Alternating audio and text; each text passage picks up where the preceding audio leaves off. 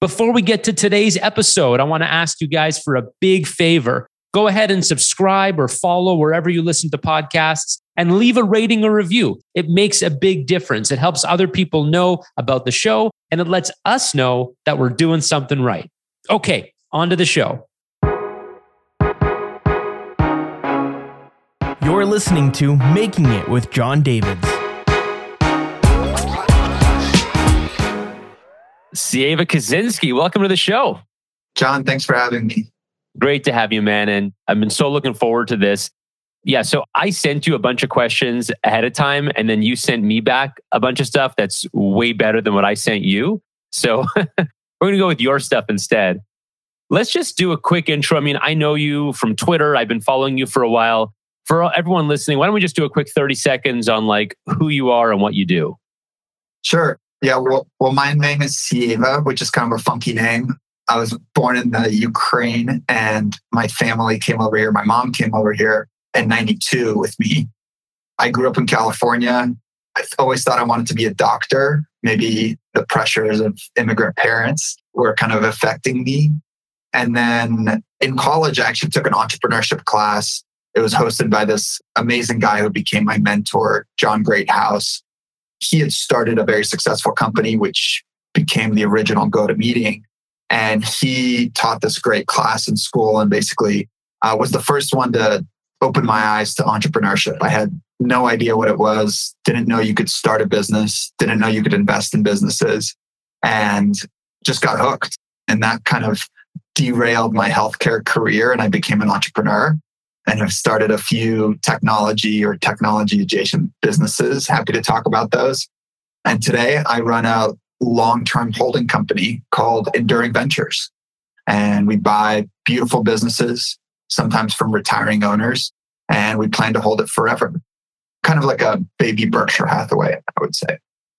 And what made the transition from like a tech guy, and I'm assuming just like the stereotype, you know, VC backed tech startup type lifestyle to this whole other lifestyle, which is I want to build a baby Berkshire. What made that switch for you? Was it one event? Was it a series of events? I went through a lot of trial and error in my life. I started a company in college, which was an education business. It failed after a year. It was super hard. I had no idea what I was doing. Then I pivoted, started another education business, which became a small software and kind of marketplace where students could help each other study and share notes. That's still around today. And then I started a venture capital fund. We invest in the seed round of maybe 50 companies. Some of them have become unicorns today, fortunately. And then I started a healthcare business in a totally different field running clinical trials with private practice doctors for large pharmaceutical companies.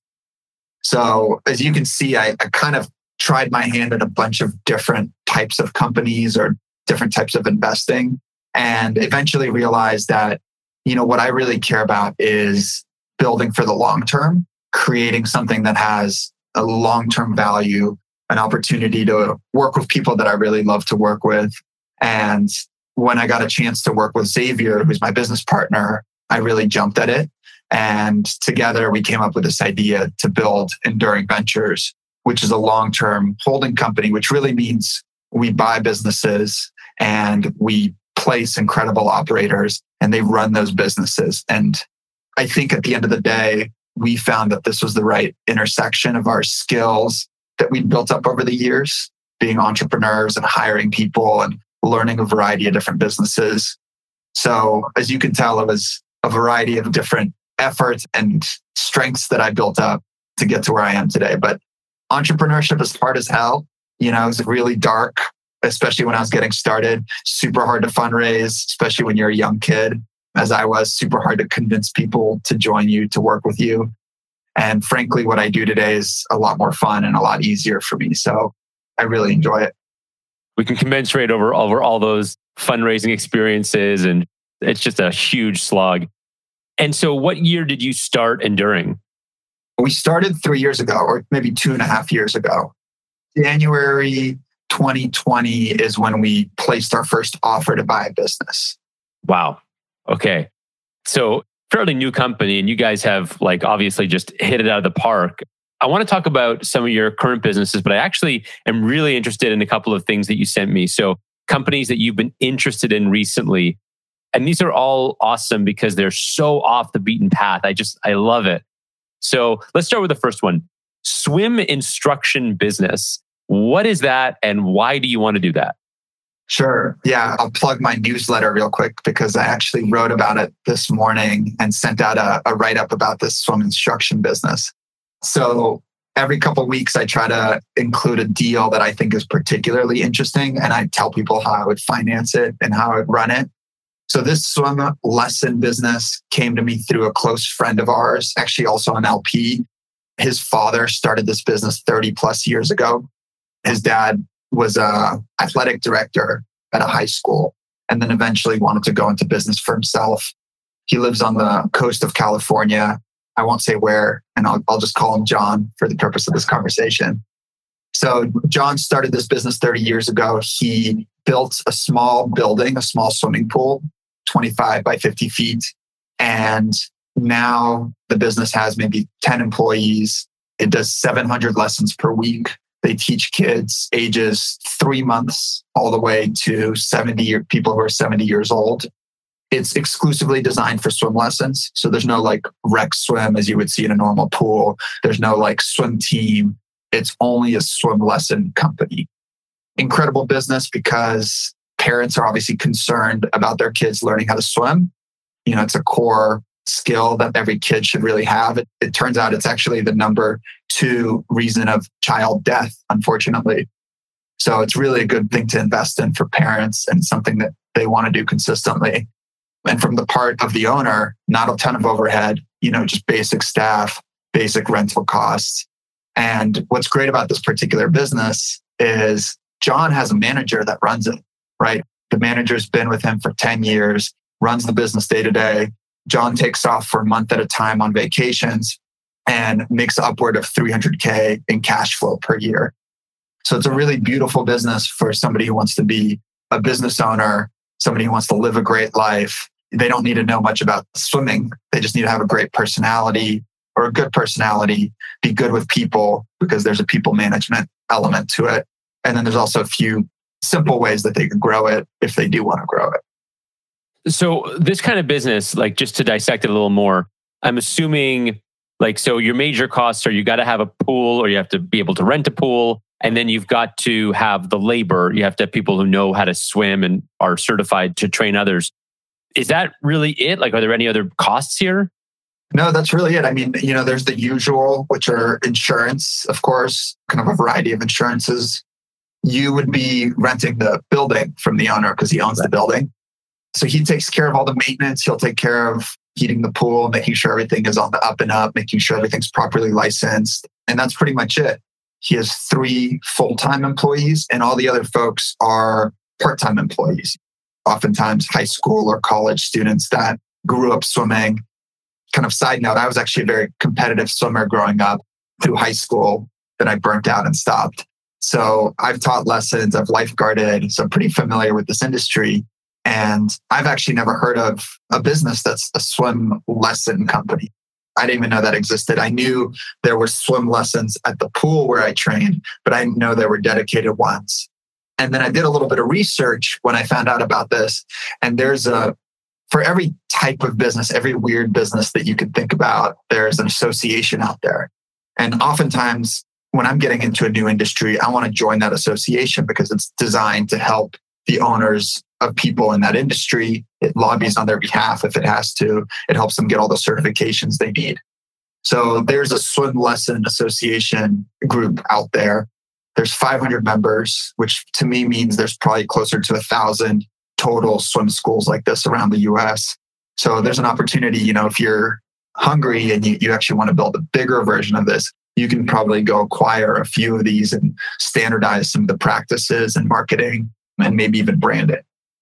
Yeah, my sisters were all uh, sort of like lifeguards and swim instructors when I was growing up. And I know they were working for a private swim company. It was called Aqua Kids, I remember. And they all had like, you'd show up there. I think it was in someone's backyard, but they'd all have like the Aqua Kids shirts and bathing suits. And it looked like a very well run company. I never would have thought this was a cash cow. It probably was because she actually, the owner had the pool in her backyard. She just had families coming through like every day. So is this a sort of thing like just to contextualize this, is this a sort of business that you think someone could buy and have a nice lifestyle business? Or is this the kind of thing that you at Enduring Ventures could buy and actually turn into a really big high margin business? I think this one in particular is a little bit small for us. It opened our eyes to the industry in general. I'll certainly keep an eye out for other swimming pool lesson companies just because of the nature of it you know, we're long term holders. We don't see this business getting disrupted by anything, certainly technology. You know, 30 years from now, parents are going to want their kids to learn how to swim. I think everyone who enters our industry or maybe is a search funder is pretty fixated on recurring revenues and subscription revenues, as we see in SaaS, for example, or HVAC. This business doesn't have that, but it's effectively a recurring revenue, right? People may or may not bring their kids, but there's always going to be more kids that want to participate in swim lessons. So it does have a nice recurring nature to it. To me, this feels at the very least like a reoccurring revenue in the sense that you're probably going to take your kid all the way from like the starting bad level to all the way to the top. And yeah, you'll have some churn, but pretty much people are going to keep their kids swimming for many years. Yeah, that's absolutely right. And to add to that, I guess to your first question or to your previous question, for people that want this to be a lifestyle business, you can get it financed pretty easily through the SBA. I don't know if the owner would be open to it. You may also, if you build up a good relationship with him, talk about using some kind of seller note where he pays the bank and he also collects the interest. But SBA would be a great route here. It's a 300K business you know, I think they usually trade at around three times, maybe three and a half times. So you would go to the SBA and you could put down like 5%. Let's see, that would be 45K, maybe 7%, around 60K. And that's all you really need to buy this business because the SBA will finance the rest. And what you may do is you may ask the seller to hold some of the note, like 5% of the total purchase price on full standby. That means the SBA gets paid back before the owner gets paid back. So it's a small ask, it's a small part of the deal, but the SBA will see that as equity and you can put up less cash up front. So not everyone has 50 to 60K just lying around, but for a life changing opportunity, you know, you could save for a few years. You could ask some of your friends to chip in because this business makes 300K per year. You could pretty easily make the argument that, look, I'm going to get you your money back may take a few years, maybe a little, give them a little bit of upside too. Yeah. And so I think one of the first acquisitions you guys made was a pool building company. Can you break down the thing for me is it's not intuitive to me at least how a pool building business is a really really good business that you guys would say yeah this should be one of our first acquisitions. Can you break down what makes that business attractive? Sure. Yeah, it's totally different industry. They both have pool in the name, but that's about it. um, our pool building company is based in Phoenix, Arizona. And it's called Dolphin Swimming Pools. Some people already know that. We don't buy contracting businesses normally.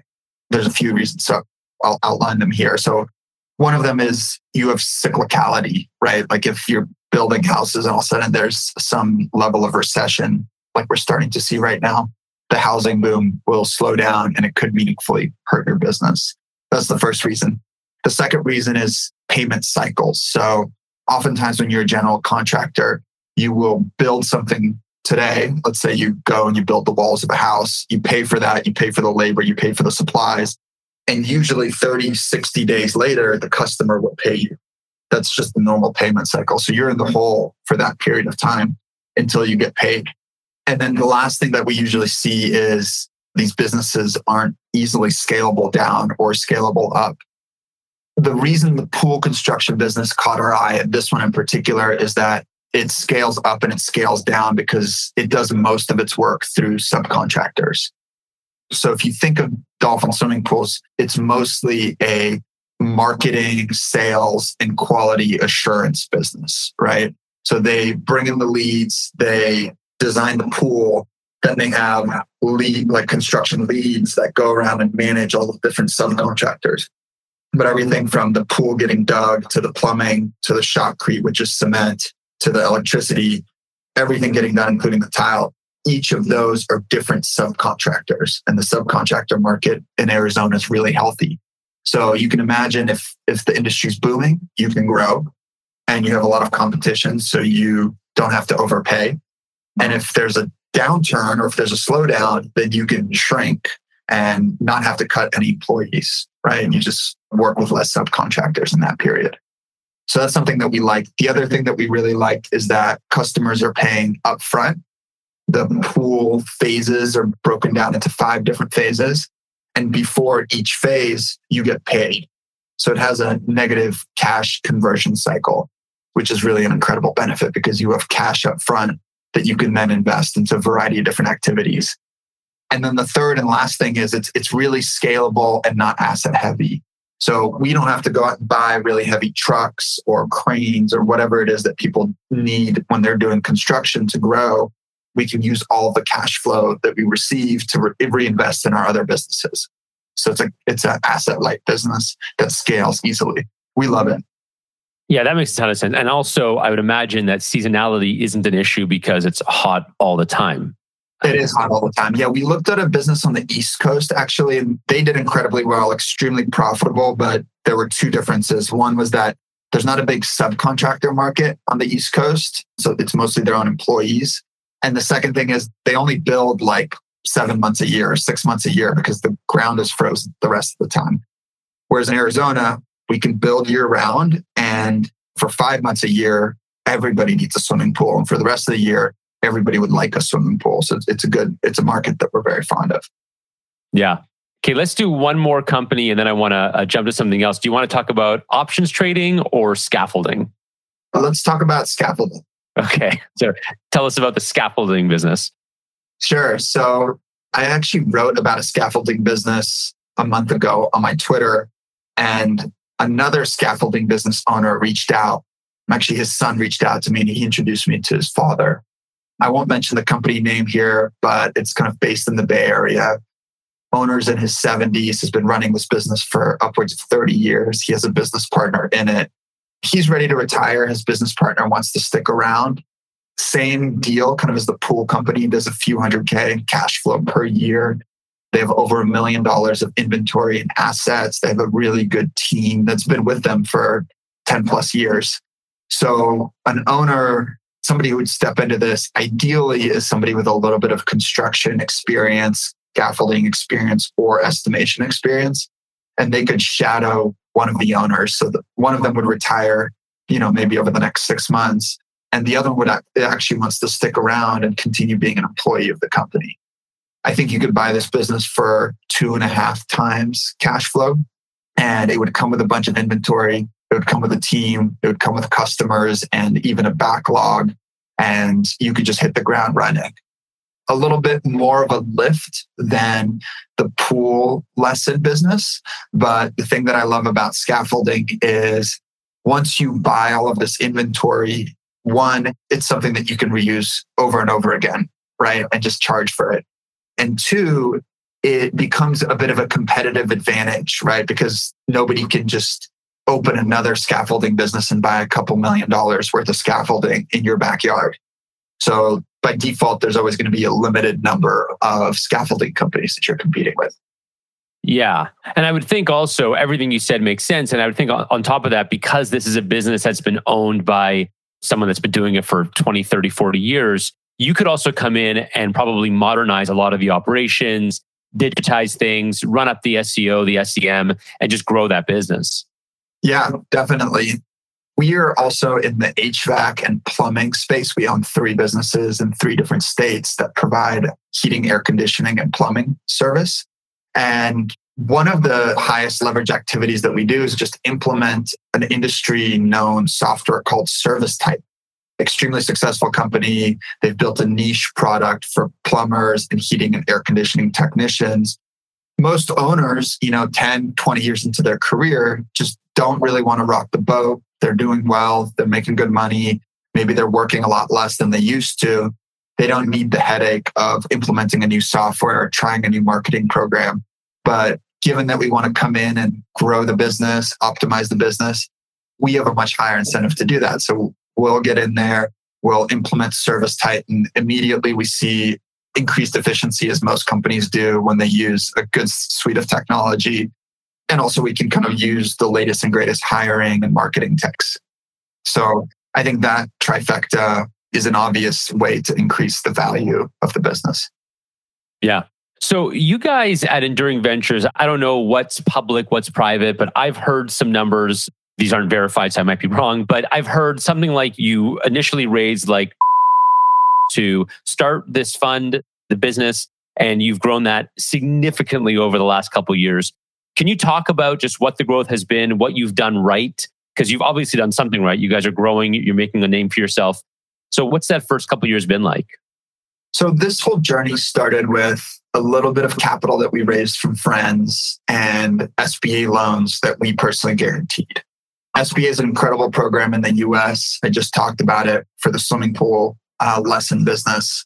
And basically, what it allows you to do is it allows you to put down five or most often 10% of the purchase price of a business. So if you have a million dollar business, you could put down 100K. Or if you're crafty, you can maybe get it down to 50K. And you can buy that million dollar business. So we, each person is allowed up to $5 million per the SBA.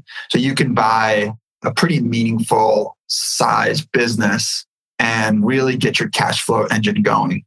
And that's really the secret of these holding companies. You need a cash flow engine that you can count on that you can then go and reinvest in whatever unique opportunities you have. And the place where I learned this is from Berkshire Hathaway. The early days of Berkshire Hathaway, the way it started is Warren Buffett had an investment partnership at some point he buys into Berkshire Hathaway, the textile mill, which is doing about 4 million of cash flow per year. And he gets it at an incredibly reasonable price. First, he comes in as a minority shareholder. Then he realizes if he takes over majority, he can direct the operations and he can also decide what happens to that $4 million cash flow.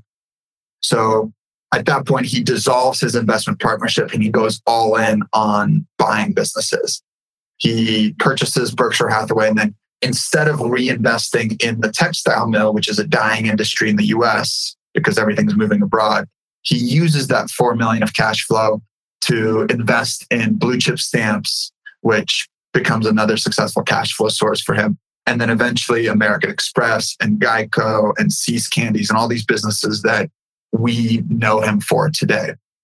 So if you zoom in on what kicked off this, you know, multi-hundred billion dollar empire. It's really that perpetual source of cash flow that he then was able to direct in an extremely intelligent and thoughtful manner. He's a world-class investor. By no means are we or anybody else a Warren Buffett, Charlie Munger type. But we had a similar lens when we started Enduring Ventures. We were looking for that original cash flow perpetual source and we used SBA to go out and buy three broadband businesses. And then we got lucky and were able to buy upcounsel.com because they had originally announced a shutdown. And we turned that into a nice cash flow source. So the combination of those few businesses have allowed us to uh, build up our cash balance sheet, reinvest in more companies. And today we own a portfolio of 12 companies. Amazing. And a lot of them aren't like on your website, I think you only have like four or five of them. Is that intentional or is that just you haven't had the time to update the website?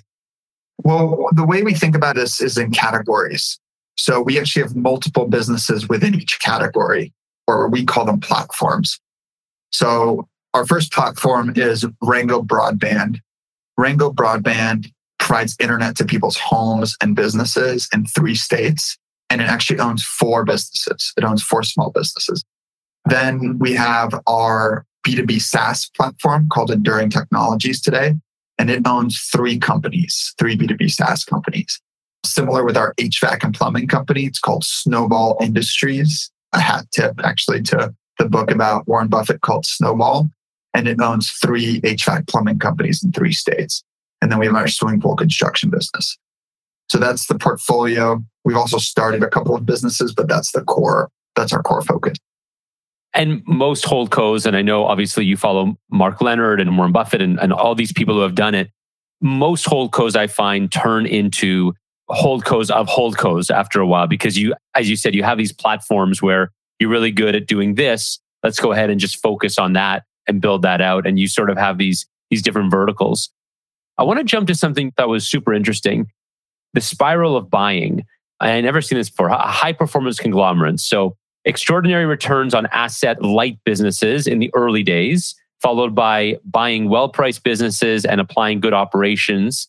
And then number three, paying higher multiples for larger acquisitions and declining pre tax and pre interest returns on total capital. So, kind of like the three, I guess, what phases of the conglomerate life cycle. Yeah. Is that Mark Leonard? I don't remember who said that quote. Yeah, exactly. That, that's Mark Leonard. You got it. Yeah. So is that something like that actually makes sense? So you kind of just described the extraordinary returns on asset light businesses. So that would be like your businesses that don't have a lot of capex and generate a lot of returns.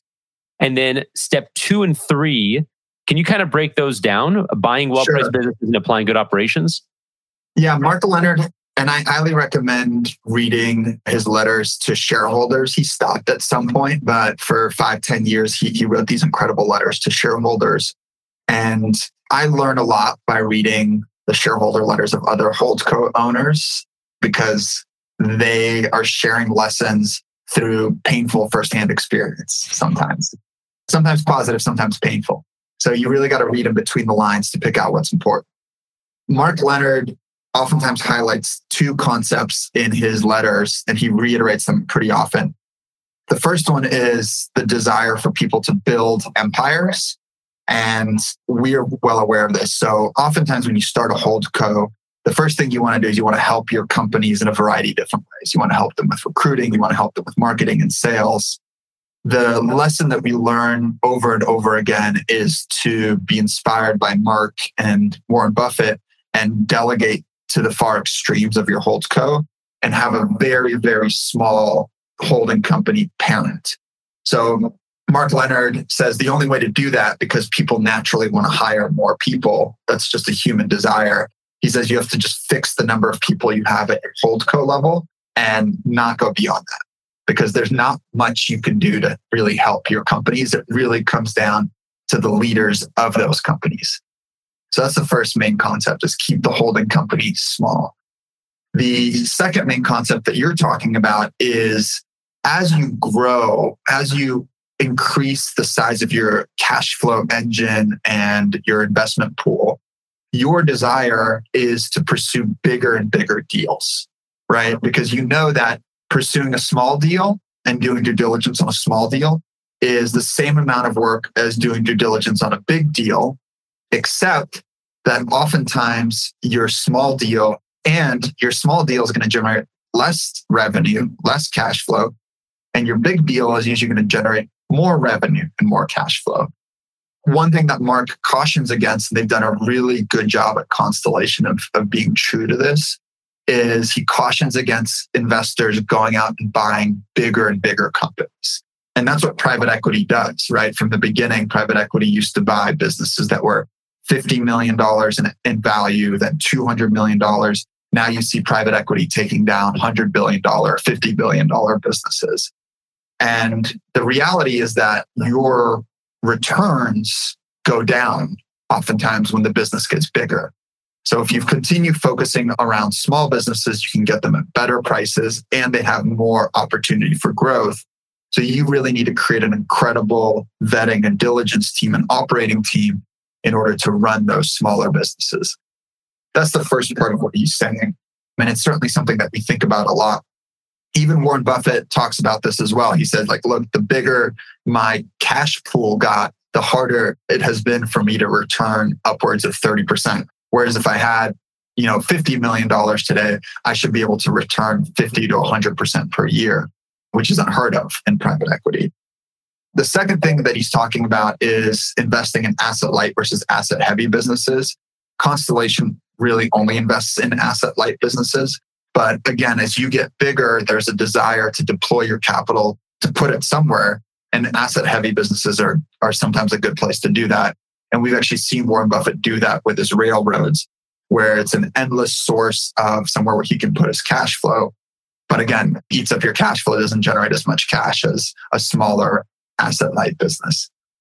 Yeah, that's interesting. And so, How do you think about this? Because you guys are, are relatively early. I mean, we've been doing this for two years. Is this all stuff that you've kind of learned and read about and researched in the last two years? Or were you like a student of this going back a decade and now you're just applying it today? I read my first book on Warren Buffett when I was maybe 22, I think I was. That's when Snowball, I, don't remember when Snowball came out, but that was the first book I read. I was running my education startup at the time and I loved it. It's a huge book. It's extremely detailed, written by Alice Schroeder. She did a really good job with it. And, you know, I was toiling away with my startup. It was kind of working, generating some cash flow, generating some good revenue. And then I looked at Warren Buffett and he is able to take a business, pull out its cash flow and reinvest it in another business that maybe has more growth opportunity. And here I was stuck with my single business, running it day to day, making sure it survives and realizing that, you know, as I invested more cash flow into it, it wasn't going to grow the way I wanted it to. So really the best use of my capital as an investor would be to take all of that money out of the business and go buy a totally different company that had more growth opportunity. So I was always a little jealous of Warren Buffett's methodology and structure. And I loved how sometimes he's an investor and sometimes he's an operator and he gets to float in between the two. That's really my favorite place. So we've been studying this for years. We've certainly applied it in the different businesses or the different investments we've done over the last 15 years. So I think this is a culmination of, of a lot of different learnings and those learnings have certainly accelerated since we started this model. You know, we've made a lot of mistakes, we've learned a lot, and we, we certainly have a lot of hard lessons to share. That line, I can't remember which because I've read all the, I think I've read all the letters up until the 2000s. I got to get back into it. But one of the early letters that Buffett wrote said, I haven't had a lot of genius thoughts in my life, but one of the genius thoughts I had was when I realized all this money that Berkshire Hathaway was making in the textile business I didn't need to put it back into Berkshire Hathaway textiles. I could invest it in anything. And once I realized that, it opened up my world to new possibilities. So that was definitely a big realization. So, how do you guys manage cash flow? I want to get a little tactical here because I'm always curious about how structured it is, how many people are making that decision. I'm guessing it's you and your business partner, Xavier. What kind of models or, or rules do you follow to figure out, okay, let's put this cash back into that operating business versus it's going to float up to HQ so we can reinvest? Xavier and I make two main decisions. The first one is capital allocation. So are we buying a new business or are we investing? And the second one is budget feedback and budget approval. So our different platforms are run by really incredible senior leaders that have been in the industry for 20, 30 years. And we're very blessed to be working with them. And at the end of each year, they'll propose a budget for the following year. And we'll go back and forth and eventually approve the budget. And they'll operate to the budget. But at the end of the day, it's their business, right? They run everything day to day. They are the face of it. They're the face and the name behind its success. The other element where we're involved is investments, right? So all of the cash from the different companies flows up to the mothership and we get to reinvest it as we see fit. Our different CEOs sometimes will want to make a purchase and we have certain parameters for their business type. And they'll bring a business to us and say, hey, look, this fits within our parameters. And then at that point, we'll discuss it as a group with the CEO and decide whether it's best for us to make a purchase or whether it's best for us to keep the cash on the balance sheet. So it's that simple. So do you have certain, like I was talking to John Wilson at Wilson Companies, and he was saying how it's like three, I might get these numbers wrong, but it's like we're going to leave three months worth of cash in the operating company. So if, you, if they generate, let's say they were going to make a million dollars, they ended up making $3 million one one quarter, they can't just hold on to that. It needs to kind of float back up. Do you have those kinds of rules? Yeah, all, all of the surplus cash flows up to the mothership.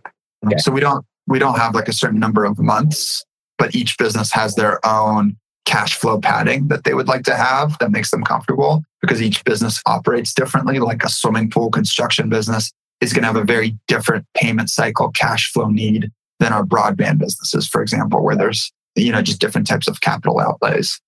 Other than that, all the cash flow flows back to enduring ventures, and then you know either we can invest that in new companies or we can acquire a business within our portfolio. And how are you looking at financing now? So you, I guess, raised money, family and friends, you said, also SBA loans at the beginning. Are you continuing to raise money from outside investors? Are you growing just on cash flow? And then if you're raising money, are you doing it in one pool or are you raising funds? So far, we have operated off the cash flow of our different businesses. I don't actually know what I'm allowed to talk about publicly, but if we do raise capital, the way we're structured is we're structured as a C Corp, right? So similar to like Apple Computer or Amazon. We are not a fund. We're not a private equity fund. We don't have carry. We don't have management fees. We're just a C Corp, and Xavier and I are the majority shareholders and board members as well. And then we have other people that have bought in, oftentimes friends of ours or fellow entrepreneurs or fellow holding company owners. And they buy shares in our holding company. And then we can use that capital in order to go out and buy more businesses. So we could have two different sources, right? We could sell shares in order to get capital into Enduring Ventures. And then we can also use the cash flow from our different companies to go and buy businesses. Right. One of the things you talked about that was super interesting ahead of time was Enduring Ventures if council. So a big part of running a holding company structure where you have to delegate the work, the day to day to leaders is having those leaders. So it sounds like Enduring Ventures Executive Council is a management training program. Like, how does that work? And can you give us some examples of like this person came in and they did X, Y, Z, and now they're here? Yeah. So the Enduring Ventures Executive Council is a new structured program for us, but it's something that we've done loosely in the past. And it's inspired by the confluence of kind of two ideas one is I used to run a mastermind in San Francisco for CEOs, and we used to get together, share lessons from our different companies, learn from each other. It was an incredible resource because when you're in front of your employees or investors, you can't share everything, right? It's just how business is, unfortunately. Some things you got to play close to the chest. But when you're amongst peers, you can really show your cards. You can talk about any management or financial issues that you're having and hear from other people that may have had similar experiences and really learn from them. And actually, a lot of my friends today, a lot of our peers and even investors, Xavier, my business partner, I met through that group. So it's been an incredible resource in my life. What we're doing is we're doing the same program for general managers of businesses and giving them a platform where they can meet other general managers or CEOs. So you could be a general manager at a very successful plumbing company, and we would connect you with a general manager of a very successful electrician company or general contractor, for example. Put you guys all in a room together, give you an opportunity to connect and learn from each other. We'll do all the filtration to make sure that it's people that know what they're talking about and have had real experiences that they can share. So you can really build a community that's the first part. And what we've done with some of these general managers in the past is we've partnered together on businesses. We've helped them go out and buy their own companies. So for us, you know, this is an opportunity to build relationships with incredible leaders, give them a way to learn from each other and develop their own businesses. And every once in a while, somebody will raise their hand and say, Hey, I want to work with Enduring Ventures. You know, it'd be my vision to own my own business and we can help you do that because that's really our specialty, right? Doing the M&A, the, the acquisitions, figuring out the financing, figuring out the structuring, and really supporting somebody into their own business. So you guys would actually enter an industry or buy a business purely based on obviously the business has to be good, but if you had a really good leader in a certain space, you'd buy a business just to kind of partner up with that leader. Yeah, I'll give you an example right now. So about a year ago, we met a gentleman who has been in the gas and oil repair industry for 30 plus years. And he's ran a couple of very successful businesses, three businesses of varying sizes, most recently an $80 million business, 80 million in revenue business. So he's always been in the executive chair. He's been paid well, he's been bonus well, but he's, he's never really had skin in the game and he wants to own his own business. Incredible guy, incredibly hardworking, and has a team of people that follow him around. Again, very senior people, very capable. And together they're like the fantastic four, you know, and, and they just, they've never had the experience of acquiring a business, financing a business, structuring a negotiation. So we're putting in, and they also don't have all the capital they need to buy a business. So we're partnering with these guys. We're putting in some capital. We're helping them buy a business, helping them finance the business. And they will be the main owners and we'll be more passive shareholders and really guiding their process, guiding their startup.